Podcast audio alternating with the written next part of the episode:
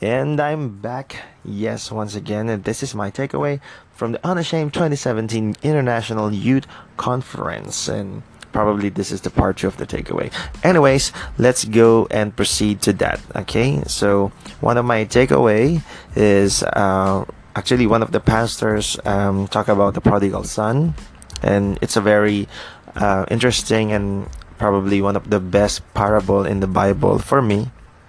And one of the line uh, there is that the son says that I am no longer worthy. Uh, he the son was talking to his father, and that's what he says. I am not any longer worthy, father.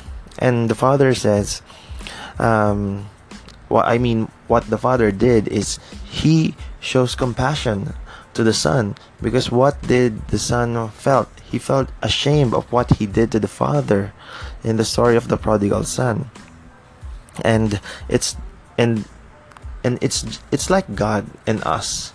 Sometimes we, we feel so unashamed we feel so unworthy of of god's love because of the things of of who we are of how sinful uh, we are because it's part of our nature like to to sin.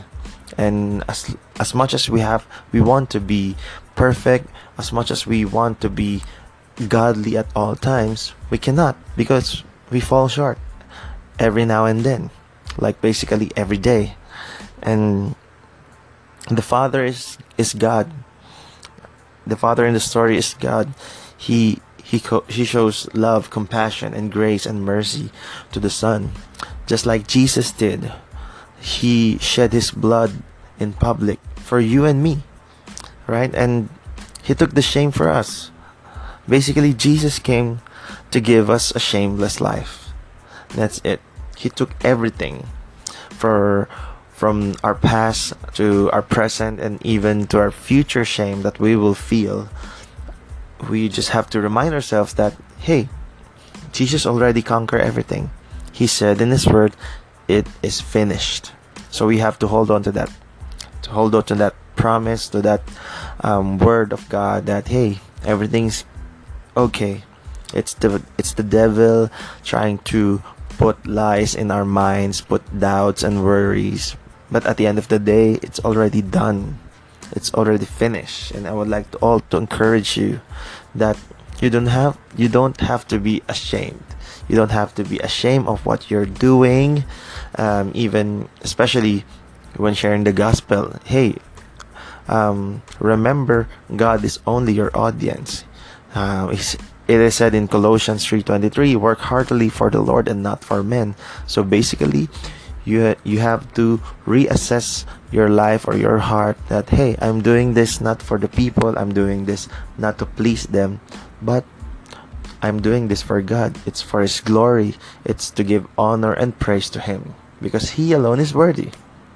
So yeah, basically that's it. Thank you so much, guys. That's my uh, one of my takeaways. So many things I have learned in that conference, but probably that's one of my favorite and if you guys have any suggestions or comments, you can and claps or favorite my station and thank you.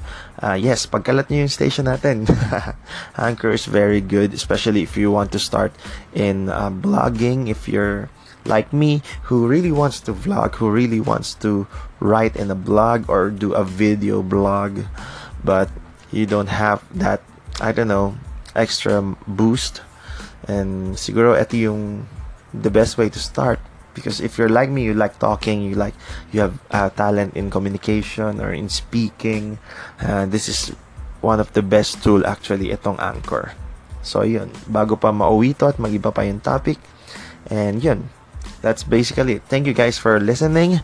This has been uh, so much fun. This has been Dambu. And again follow me on Instagram Dambu Calixto. And till next time. Bye guys